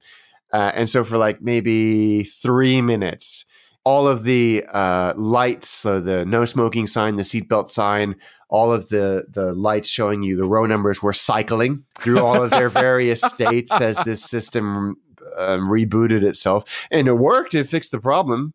So then the the cabin, the, everything dimmed to what it was supposed to do, and the the the reading lights worked, and mercifully the boarding music stopped. But I, that was my first. I've had that on the ground many, many times. yeah, me too, but never on flight. Yeah, I mean, I had the IFE, like uh, happens sometimes, but uh, I wish, and you know, there's always as these two situations. Uh, you have, uh, let's say, more modern airlines, and where which is your own IFE that they're rebooting, and older airlines where they're because yours doesn't work, you The feel guilty because they. or I even had the whole freaking cabin once. Oh yeah, yeah. France, Then you're and, like, instantly unpopular person right there. Oh my god! I was like, I don't want to see. I don't want anyone to see that's me that started this whole thing. You know, but it was like a twelve-hour flight, so I needed some movies or whatever. Anyway, uh, were you two things? Were you flying because you mentioned it? Were you flying so T five all the time, or did you also fly from T three? Uh, good question. No, Because T we had- five all the way. Okay, because we had we had these uh, discussion. I think we also hinted at it like in the last episode, or maybe it was just you and me over over messages. Because uh, all my flights this month with uh with BA are T three. I'm Uh, going. Budapest was T three. Yeah, I'm going tomorrow to Barcelona and flying for staying there one day. And it's T3, and you know, most of the time it's T3 for these kind of flights. It's a, I mean, first it shows that T5 is a capacity issue and they need a T6 or something, but also that's sometimes you don't know. You have to pay attention. To yeah, it, it actually screwed me on. Yeah, you uh, because I my stupid ass didn't look and and I assumed it was T5, so booked my parking and hotel there, and of course it was T3, but the silver lining to that cloud is Cathay First Lounge. Yeah, Cathay. exactly. Uh, since you mentioned the crew, uh, I, I, know, sorry guys, because I keep talking to Emirates, but I want to just especially just give a shout out to the crew from Singapore to Dubai because that was exactly the kind of behavior, demeanor that made me fall in love with Emirates back almost 10 years ago now uh, because they were willing they were fun they were you know very professional but not taking themselves too seriously. Very similar to what you just said it was super efficient super nice they were everyone was willing and doing it was like probably my best flight this year and again, like, and I know we say that in every episode, we bore our audience with that. It was not a product, it was not the food, it was not the movies that I was watching. Yeah. It was the crew, the smiles, the, the, the professionalism. It, makes it was such amazing. a difference. I think they sometimes forget how much. I mean, power is not. Yeah, I mean, it, it they can make or break an experience, and more often for me, it's it's make. They you know if the they have no control over what the hard yeah. product is, but they can still give you a great flight so yeah, I'll, I'll tell you uh, the next episode, whenever that is. Um, I'm doing BA again tomorrow. I'm very looking forward to it. Uh, the only thing is, for some reason, I cannot check in on my mobile. I've had that uh, recently too. Keep saying no, you can't. I mean, like, so here, you've just reminded me of something completely crazy that happened on my flight that I was bitching to you about uh, while I was in Dublin, but actually caught me out. Oh, yeah, yeah. I had it on my nose. Go ahead. Go so ahead. this is this is. Are you ready, guys? This is exciting nerd. You know, gasm right here. so I had booked a flight just to go to Norway and back, and something came up when I needed to go to Dublin. So I kept my other flight open because somebody else was on the ticket and I couldn't cancel them. I couldn't split them without a lot of faffery. So I just left it. And as soon as I hadn't checked in for my first flight, it would cancel the remaining segments. That's how it works. So guys, don't miss your first flight when I got to Dublin, I finished my commitment there very early and went to the airport to see if they would put me on an early flight because there was a flight leaving about an hour and 10 minutes after I arrived at the airport. And they looked up and they're like, oh, yeah, there's plenty of room. Uh, that'll be 190 euros and you'll be downgraded on your next segment from Heathrow to Oslo. And I was like, well, what? what? You can't just put me on the flight. I'm, you know, not to be a jerk about it, but I'm in business class. I'm a gold card holder surely this is some kind of perk. I mean, you're not losing anything by putting me on an earlier flight. On an earlier flight, and I would I would have been happy to go in economy for the short route, and then now 190 euros. 190 euros. Yeah, 190 euros. I thought that was a bizarre thing, but she had she'd tried it to to look at, and and and it again, it wasn't the lady's fault that was helping me. It's just a policy apparently. But she had checked me out to see if she could put me on the flight and didn't check me back in. So I get through security and I try and board, and they're like, "That's funny. It, it says you're not on this flight." And I was like, "What?" She's like, "No, no, no, it's fine." The seat was never unblocked, so I'll just add you to the seat and, and on you go. And I thought, oh, that's just salt in the wounds. Anyway, fine. I get to my flight from Heathrow to Oslo, and they're like, "That's weird. It says you're not on this flight." And I was like, "What is happening?" Same thing. He's like, no, it's no problem. I'll just reallocate you to that seat. But when I got to Oslo airport and checked in, they scanned the boarding pass. It tried to check me in on that original trip for which I no showed on the first segment. Oh, wow. And I was like, that's a little odd. Yeah, a little. oh my God. And so it took like three or four minutes of her tapping around on the computer to to unload me, quote unquote, from that flight as yeah. that person which should have been canceled using a passport I didn't have with me. Oh, uh, yeah, because you had the other one. Yeah. And then sorted it out. But the most interesting part, and again, I'll, and I'll shut up with the story in a second, was I was not excited about entering the UK as a British citizen on my US passport. I just thought 10:30 at night this is going to cause some poor immigration officer a real yeah. headache. And I did a little research. I have every right to enter the country on my US passport as Of a British citizen, especially since I'm leaving again on Tuesday. There's nothing to stop me. But it did mean filling out a landing card. Uh, Fast track had already closed because it closes Oh. at 10 and I la- landed at 10:30. And the queue for non-EU citizens moves really slowly. So I got in Always, yeah. there and I was like, okay, I have to be patient. My British passport was getting a visa with another embassy, so I couldn't. And I, I saw an immigration officer sitting in, you know, in T5 immigration, they've got that kind of holding pen in the middle Correct. uh, where they take people that need a little bit extra time. There was a person sitting there. I said, "Can I just get your advice on this?" I said, "I'm a I'm a British citizen. My British passport is with a another embassy. I'm an American citizen. I have my American passport. I'm leaving on Tuesday." And you could see his colleague behind him starting to laugh. And I was like, I filled out a landing card. I waited in the queue, and the guy just he's like, "You don't want to wait with all that nonsense. Just give me a moment." Takes my passport into the office, processes it himself, and I had a, a copy of my UK passport, photocopy. Processes my entry into the UK on my UK passport. wow. Yeah. Comes back and says, "Here you go, man," and escorts me through all the barriers to baggage claim. And he That's says, awesome. it was awesome. It was it was it was so great. It was such a great experience with with UK border folks.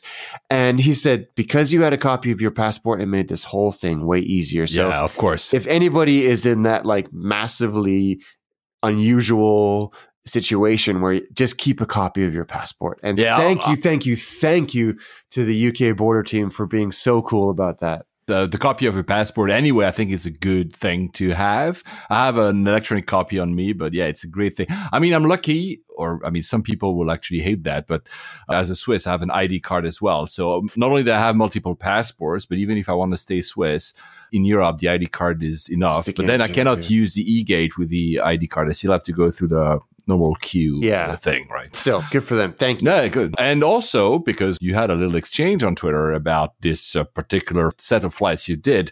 There was a friend, uh, Stuart at Brookie Boy on Twitter, who was so happy to having flown a brand new one month old BA 320 Neo. He did Barcelona Heathrow. So maybe I have hope. Maybe I'll do it. Actually, I have. a Oh, yeah, yeah. well.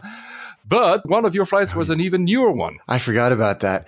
Uh, we we got onto the plane from back from Budapest, which was late, very late, and the captain came on and did his you know, apologized and and flights at the end of the day can often just get knock on delays, and he said, uh, you know, we'll we'll get you there as fast as we can, but this plane joined the BA fleet this morning.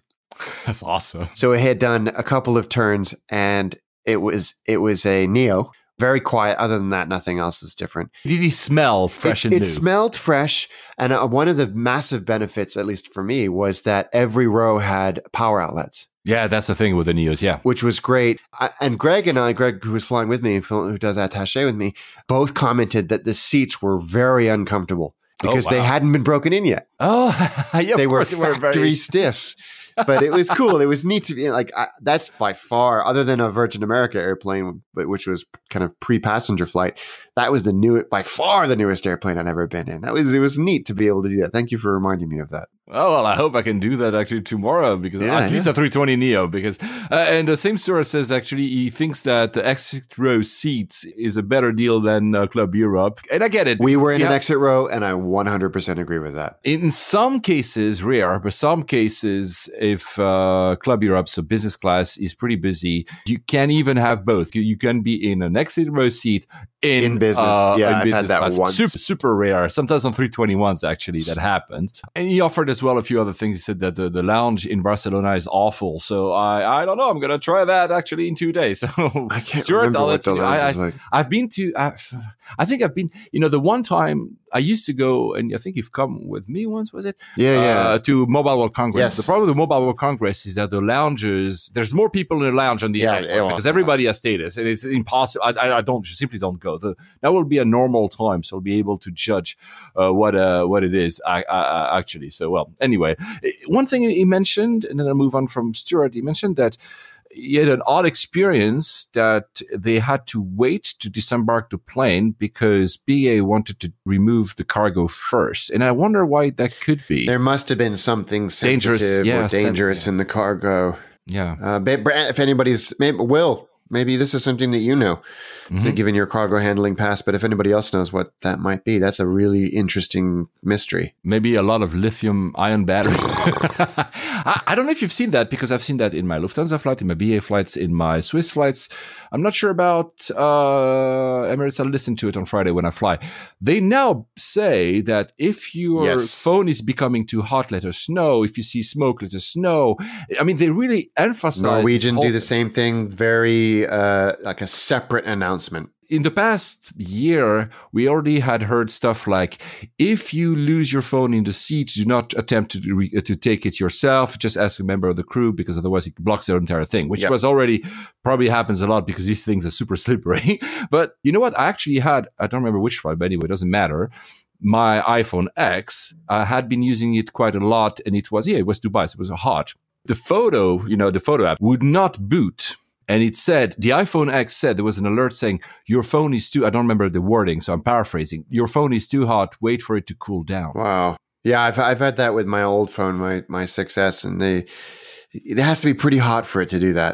no it was and i could feel it actually in my hand. It was not exploding but it was like yeah i can Yeah, understand what, this- what- yeah yeah, i'm i don't want that to happen or anything so uh, thank god apple has probably you know put these kind of limits and probably the samsung the, the good brands but you know chinese not nothing against chinese because i think chinese phones are the reason everybody can have a phone it's great to have a phone for 35 bucks but uh, Yeah. some of them might not be as uh, good quality as a samsung or Yeah, anyway yeah. Anyway, a few mentions on Twitter. Uh, first, we had uh, John Young. I love his his, his Twitter handle one J Y, so three letters. Yeah. so jealous. Crazy. Talk about He him on also- Mastication Nation. I want that. He also has a three letter username on Flickr. Wow. Like the airline. That's just, I'm so jealous of you, John. Actually, I do Early have, adopter. I have two three letter uh, usernames on, on Twitter that I've never used. They're parked and I'm logging in to not lose them. Uh, so he said he discovered Layovers podcast after episode 60. And this week I finally caught up on all the episodes. Oh my God. It is, you, thank you guys for doing that, things like this. And he's thanking us. And he also, he says that he's going to uh, start Mastication Nation now. Well, there's a lot less to go through there, so good luck.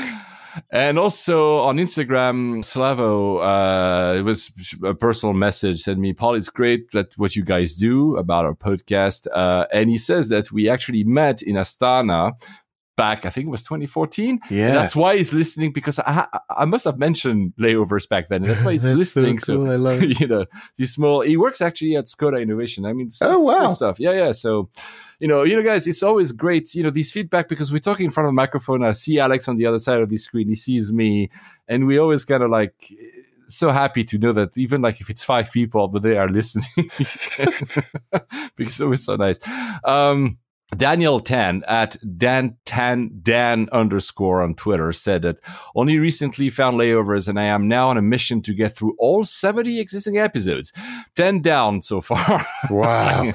You guys, you guys need to come down to Australia to test out some of our business One hundred percent. So, so, so agree. Uh, and he, he added something. He, he actually travels with a violin. So, you know, my whole story about taking the space on the overhead bin, he was like, for me, he says it's always difficult because with the violin, obviously, he wants to get in first, but also the violin, due to its, you know, size and how it looks like, it actually takes a lot of space. It makes a lot of passengers unhappy. And I said, you know what? I'd happily give space for some of with a violin. I find it's a very Absolutely. noble 100%. instru- I'd much rather give that to to a violin than somebody who's clearly pushed the hand baggage limits to absurdity. Uh, since we just mentioned both the seats were a bit stiff, the space in the overhead bin, something for our friend Kendall. Uh, so Congress has renewed the FAA funding for five years, which is actually pretty good. So the FAA, the Federal uh, Administra- Aviation Administration, it's good because it hadn't been done for such a long time. So it's now there's like they have funding for five years, they're set. It says that the FAA will have to rule on seat pitch. Ah, Aha. that was that's going to be a a fun fight to watch. I don't remember exactly how it works. The Senate has to also agree. They can still maybe remove that bit, but it could be that the FAA will have to make some type of statement and rule about the size of your seats. So Good. let's see where that goes. Yeah, yeah, and and so kudos to Flyer Rats at Kendall because clearly your lobbying did It's work. working, yeah, yeah, it's absolutely. the the 787 Rolls Royce engine. That story actually, we were at the cusp of it because it seems that now not a single day passes on without having some new addition. Yeah. Some uh, so uh, BA is unretiring some uh, 747s because they need to have capacity. Uh, our friend Sunil at Glue Code on Instagram had his uh, selfie taken in the flight deck of a 747. Actually, they need to do that. I never asked anyone, but I should simply Yeah. just go and and he was talking to the.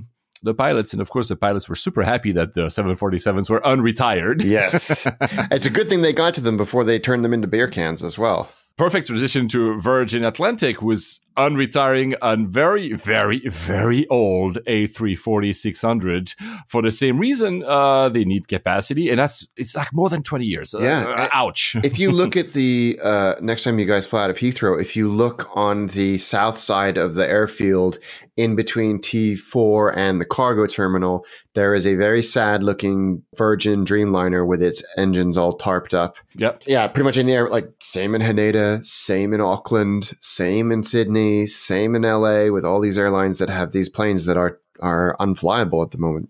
You know, Hi Fly is actually winning that game because Yeah, I, I think I mentioned last time, but Hi Fly is leasing planes left and right, right, to uh, to compensate for that big thing. So uh, it's well, I mean, the, this ETOPS limitation is really hitting. Even we said that BA was less hit, but induces uh, rou- uh, reroutings because you still Yeah. have to be close to airports, so it's longer routes to go to places, etc. And BA is uh, leasing uh, again. Qatar Airways aircraft, and last time were 320s, but this time they will be 330s. So 330s, 200s, Yeah. and 300s. I don't know what mix. Be interesting to see what what when those come online. So not the not the Q suites, unfortunately, but still a very good product. Uh, yeah, they're the oldest. Uh, You know, I've, flown both. Uh, so in business class, one of the, the kind of, you know, this old type kind of shell. Yeah. Uh, so it's 222. It's pretty good because it's pretty, it's not exactly live flight, but it's good. It's going to honest, be it's good. very interesting to see what route they deploy those on. But the other one is uh, 232. It's lie flat, but they're so narrow that makes United look like uh, Emirates first class. It's very narrow. So maybe not the best, but the interesting bit is they did so wet leasing. So there's the crew, everything. And I'm wondering, Alex, will they dare flying them to the US? oh. No. I reckon they'll be used on mid haul and maybe to uh, to the Indian subcontinent. That's Yeah. my my completely ill informed and uneducated guess. But you know, at least it's a win-win because BA needs to have aircrafts, and we know that Qatar, because of that blockade, probably has aircrafts to play with, and so it's a win-win. Probably, Yeah, yeah, I agree, I agree. money. Al Baker said that if IAG bids for Norwegian, Qatar will back it. No, no, don't do that. and where, which airport are you going to? To Moscow? To which one? Both. So Domodedovo and Sheremetyevo. Yeah. What's the name? Yeah. Okay. There's a third one, and Qatar is investing in that one, the Vnukovo airport. Oh yes, Uh, yeah. They are buying 25% of it. So Qatar is now, you know, They're back to their ways. They have to. so Yeah. finally flown Norwegian. How was that? I did. I flew from Gatwick to, to Chicago and back, and I was super duper impressed. I, easily the best transatlantic premium economy. Easily, not even a competition. Oh, Because I'm so is. Happy you agree. Oh, wow. it's, okay. It's, it's, it's premium economy. Let's. It's it's it's not business class. no, it's not. like no. that. It's premium economy, and that's the yardstick by which it should be measured. And it was so good. It was far more value than I was expecting. My my planes were three and four months old. Oh, wow. Um, the food was outstanding. It- they were really sensible with the sort of deli style uh, boxes that they give you. I, I was I was just super impressed with the food. It was some of the most delicious food I've had on an airplane outside of business class on Cathay or Emirates, oh, wow. That's, irrespective of class. wow, that's a big statement. Yeah. Wow. The service was was cheery, and and they got a real kick because I flew with the same crew in both directions, and they got a real kick out of seeing me bored because I was there for a night and then flew back the next day, and they're like, "Wait, what the hell are you doing?" And then I was like royalty for the rest of that flight. um, the service was was friendly, efficient, sensible for the return leg, which was overnight. The seat was comfortable enough to sleep on. They don't give you eye patches and ear uh, Plugs. uh, and earplugs, which I brought my own because I think maybe it was you who told me that they didn't. So I brought my own. The only thing that was weak, I think, was the IFE. The screen was nice and big and crisp. There just wasn't a lot of content. Yeah, it's true. The moving map was was outstanding. It was great. Yeah. Um, I had a seat next to me on both both ways, even though the return leg was otherwise completely full. I was just really impressed, Wow, wow, wow. So- and I will fly. And and it was like it was so much cheaper because they don't have a Saturday night stay rule, which is genius on their part because the flights were were rammed in both directions, and they you have access to the lounge at the number one lounge at Gatwick, which is mm-hmm. Okay. Mm-hmm. is okay. It's not Okay, great. it's not great. I agree. But at least you have a lounge, right? At least you have a lounge, and they have access to the Air France lounge at at Chicago, which again is okay. They're in this. It's Terminal Five at Chicago, which isn't great. It's not terrible, but it's not great. So, but uh, uh, yeah, just I was so impressed with them, and I cannot wait to fly them again. And I really hope that they don't get acquired or they even IG get anywhere near them because they'll just they'll just cheapen that experience. I mean, there's a reason we talk a lot about Norwegian in that podcast, in this podcast, is because they're good. I mean, not everything is perfect, but they're good. And it's exactly like you said, they're giving a run for the money on all the others are doing these routes. And that just for that, I appreciate them. Yeah, and they didn't lock the windows, so they automatically get many points for that. But yeah, I was impressed. How was the the leg room? More than adequate, and especially because I had two seats, I could Yeah. put my carry on next to me or under the seat. So it was it was more than more than adequate. I, Yeah. I just I was the there was something about the vibe Yeah, And that's why I said earlier, like two years ago, Virgin should have bought Norwegian while they were still buyable Viable. and just made it Virgin because it was it felt very Virgin. It's, it's it's exactly. I remember we talked about it with when I did that flight two years ago. It's exactly what I thought. There's this vibe that you don't see in many airlines. That Yeah. is friendly, fun, young, exciting, but still very professional. So I don't know. I, I really did enjoy it. Yeah. And for a price on these routes that is super ultra competitive. Yeah, competitive. I was so impressed, so impressed. Yeah, I might. Uh, if I don't fly uh, Emirates uh, from Athens to to New York, which I might have to do in in three weeks, I will uh, clearly f- uh, go back here and fly um, from Gatwick and Norwegian because it just makes sense. To be honest with you, it makes Yeah. sense. Uh, a few news about Norwegian. So the company says that uh, at Q2 2018, it has reached its peak of its expansion. So I'm not sure they. I don't know if they say that because they are running into some cash issues. Yeah. it seems to be. Uh, they are saying that they're looking into cost cutting measures. Uh, they're also saying that they're looking to divesting aircraft, so meaning like reducing the fleet or leasing more. I don't know exactly how what that entails. It, it's funny. I think it was Ashley Quint that uh, put this, the the photo on Twitter at luxury traveled. And you see the vice president of comms saying all these things that look like we don't have enough money to go on or we need to be careful. And the very last bullet point is like it's business as usual for passengers and staff. You're like well not really actually if you say all that. We'll see. Uh, they're open it's one of the bullet points they're clearly open for acquisition. I, I, it just it's frustrating because we've seen it happen so frequently where the consolidation just leads to a degraded passenger experience, and it's I think Delta is the exception to that. I'm I have I'm not I haven't flown Delta in ages, but I understand that that relationship with Virgin has elevated both products. But but we'll see. I I, I hope this isn't the case.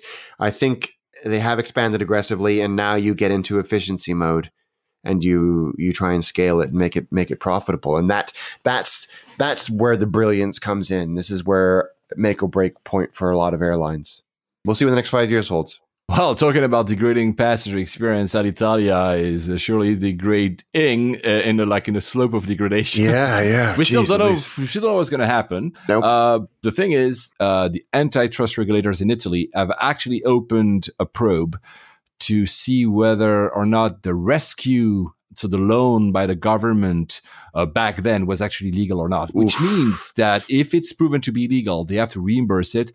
It's gone. It's off. There's no way that uh, Lufthansa or Ryanair will buy it as is. Like you like you mentioned earlier about Air France, maybe they're just going to sell the name.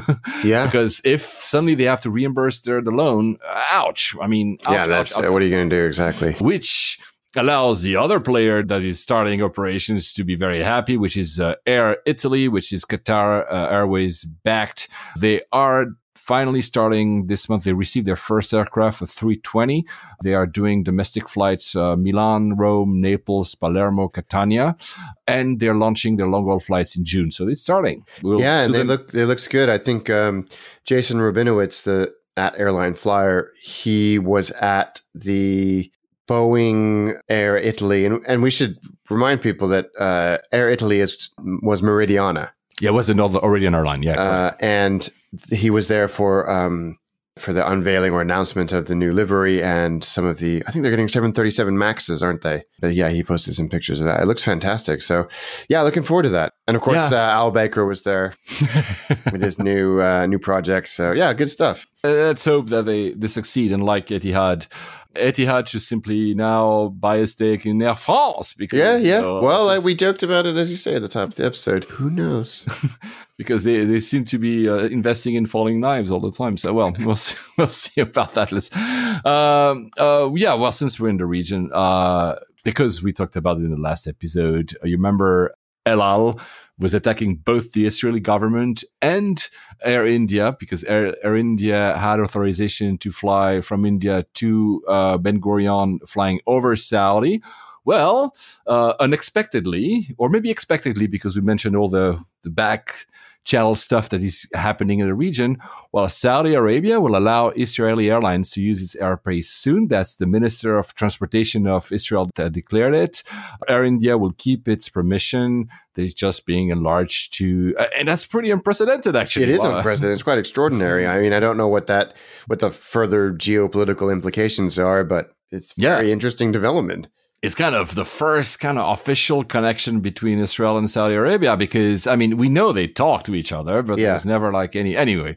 And the last story of the day, guys, there were a lot of people I wanted to give shout out to, but we're really running a long, long episode here, so you, you will have to wait for the next one. Don't worry, I've seen all your messages and keep sending us messages. It's very always appreciated that you guys do that. iTunes reviews, sharing the episodes on Facebook and Twitter and Instagram and wherever. It's really, really well appreciated. We really love it. And we try to answer to everything, actually. You, for those who've tried to contact us, you've seen it. And if we don't, please forgive us and insist. Yeah. um, so that that happened over the weekend. So uh, yesterday, Sunday, uh, May thirteenth, Istanbul Airport, this Asiana 330 that knocked down the tail, the tail fin of a Turkish 321. Wow, the Yeah. images are. It, it like completely shears it off like it's made out of butter. It just it just sort of cuts it right off. It's and, and Paul and I were looking at this video this morning, going, "Whose fault is this?" and I think well, it'll be interesting to see where the report lies. But watch the video; it is ex- just the most amazing footage I've ever seen of just winglet of the 330 just going. That's it. Bye. and the, the, the, the 330, the, the, the wing is exactly, almost exactly at the right height to really knock off the tail fin. So would have been slightly higher, it would have knocked off half of it, and slightly lower will actually directly hit the fuselage. And the, the tail fin just simply disappears. I mean, it- Yeah. it's, I never thought, and you said that to me this morning, that it would be so, not frail, it's an exaggeration, but it would just drop like that. Yeah, the the the noise inside both of those airplanes must have been otherworldly. Fasten your seatbelt until. uh, Yes! you You, know? said that and you're spot on. That is why you don't stand up until they turn off the seatbelt sign. Because you would have felt that and you would have been knocked on your face if you'd been standing up reaching for something in an overhead bin. There were no injuries, so probably people were still either still standing or even if someone fell, nothing grave happened. The but so the, we'll learn what happened. It looks like that the Turkish 321 was going into its parking, so pull, pulling in its parking position, but stopped approximately 30 meters from where the jet bridge would be, but we don't know why. So maybe they they were waiting for the signal to actually do it. It happens sometimes. Maybe the gate was not ready. I don't know. Maybe something else happened. But the thing is, somebody didn't make his homework Yeah, because didn't do their some, some people say ah, Argentina, the 330 pilot should have looked at it, but then again, they were given clearance probably. Yeah. So yeah, I was just happy that No one was hurt. Yeah. and of course, I, I'm I'm not sure that Turkish plane will ever fly again because No. it's a pretty big hit. My God. I'm looking forward to reading the report on this one. So, any any such extraordinary stories at uh, Chicago RD? Uh, if it's going to happen, it'll be there. I mean, that airport is monstrous. Like, I'd never flown into there until last September, and we were lucky enough to come in from the south, so not over the lake. And you kind of fly alongside the airport and keep flying and keep flying and keep flying and keep flying. And you're like, good lord, this airport is never ending. And you, then you land and you taxi and you taxi and you taxi and you taxi. It is a absolutely enormous airport. It's beyond anything I've I think I've ever experienced. The problem is is that it's been it was designed in an era which was like you know pre-amenity and the whole thing has been pushed and pushed and pushed. It's very very much like JFK Oh, capacity. So it's very busy. It has, I think, among the worst on time performance of any airport in the world, certainly in America. But I'm completely in love with it because it's because of its scale, because of the sheer variety of carriers that you see there, uh, and the types of airplanes and the just the, the constant comings and goings is rather nice.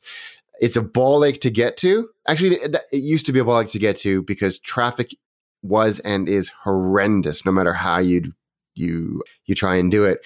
But they've made some really good improvements to the T so actually you can go right from the airport to downtown Chicago on the T in like on a good day 35 minutes. That's the way to do it. Otherwise traffic is just nightmarish. But it's just one of those airports where I'm sure if you had to do it every week you'd loathe it. But but going every 6 months or once or you know not even that is is a really rather incredible experience. I, I just love it. I was so so impressed with it. It has like seven runways or something. It is- It's just it's it's monstrous. It's absolutely monstrous. I I I, I cannot get over how big that airport is.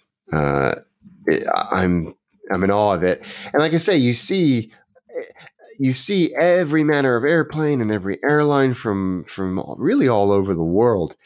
Uh, and and of course, as is AV or Ab Geeks, it's it's quite extraordinary. But yeah, it's it's got seven runways, which all constantly seem to be in use. It's eighty million people going in and out of there. So yeah, it's just uh, it's just amazing. So I lo- I love it. I, thi- the problem is again, and to to answer the question that is the namesake of this of this podcast, it's a crappy airport for layovers because it's so far out of town and it takes so long to get there. So you've got this like array of airport hotels around. So you you don't really get to experience Chicago unless you have a long time on the ground there. There's a lot Yeah. of facilities, not so much in T5, which is the main international ter- terminal, but if you're transiting between US carriers, then there's a, a few bits and pieces, but it's not I don't think a great airport for layovers also because of the punctuality issue. if I remember correctly, and again, it's been a very long time I haven't been to it. I have this enough. To be honest, I- I, know I've done the, the the international terminal, but I know I've done others because, as I told you guys, I was a teenager probably when I was living there. They all the terminals have this kind of similar look, very long corridors. Basically, Yes. you keep walking, walking, walking, walking. You have gates, obviously, and uh, and they. I mean, I'm not saying that they exactly look uh, the same, but they have the same feeling to them. The one thing that I remember was a nightmare to uh, switch terminals. Yeah, JFK, uh, you know, is admittedly also not very good. I think they are now trying to. Uh, they have a plan, which I don't remember the name of, that they're trying to make it easier for this type of transitions between the Yes. terminals, especially when you come from international and let's say you fly Lufthansa and then uh, you want to you keep going on uh, Star Alliance, which I think United is Terminal One. Uh, so to make these type of transitions within groups, One World, Star Alliance, etc., much easier to clear because right now apparently it's still a mess. I remember and we're talking 20 years ago that it was a mess, and apparently it's still a mess. So they're making a lot of improvements there. So uh, they have this automated people mover called the air oh. transit oh. system, which which has been around since '93. Uh, and and takes you from the rental car all the way through to the um, the various terminals. But it's not. Uh, I don't think perhaps as good as it should be. But you know, it's one of these major hubs in the world. I mean, it's one yeah. of the biggest airports in the world. Uh, anything that caught you out, especially at Terminal Five? You said you were good food, for instance, and obviously no, not. Oh. there's a, a there some everybody recommended the Rick Bayless, who's an American chef uh, specializing in Mexican food. He has a little bar there, and you know what? For airport food, it wasn't half bad and the the people that worked there I've never seen people work so hard in an F&B environment in my life and they were friendly and smiling and jovial the whole time. Reasonable guacamole and that's all I cared for. And, and Negro Modelo beer so yeah uh, it was much better than the lounge which served like Norwegian and Air France and Iceland Air and Emirates and Qatar. So it was rammed absolutely rammed.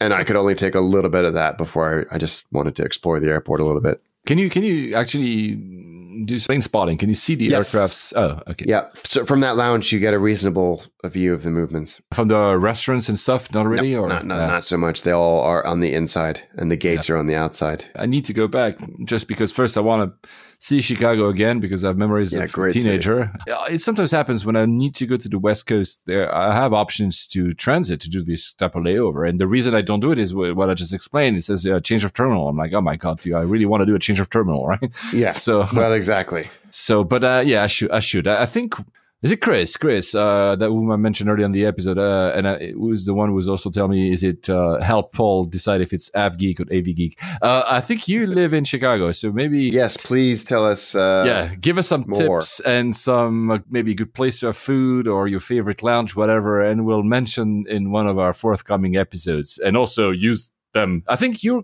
You, are you not going back at some point, Alex, this year to Chicago? Yeah. Probably. Uh, okay. well, well, good answer as ever. Of course, me too. I want to do it. Yeah. So, Chris and other guys uh, uh, who, who, live there, let, let us know if there's anything that we should pay attention to or not, or avoid or do, because it's a uh, it's an airport that I really have only memories of. That's it. Yeah, it's definitely, uh, definitely worth exploring, both city and airport. So, uh, talking about, I mean, it was a long episode because we know we're going to record next. So, I know you're doing Miami and then, oh my God, you have so many flights this month. Yeah, it's crazy. I'm doing London, Miami, Tampa, London, and then London, Moscow, SVO, DME, Heathrow, and then straight onto a Dallas flight, then down to Monterrey, Mexico, and to Miami, then to Heathrow. nice.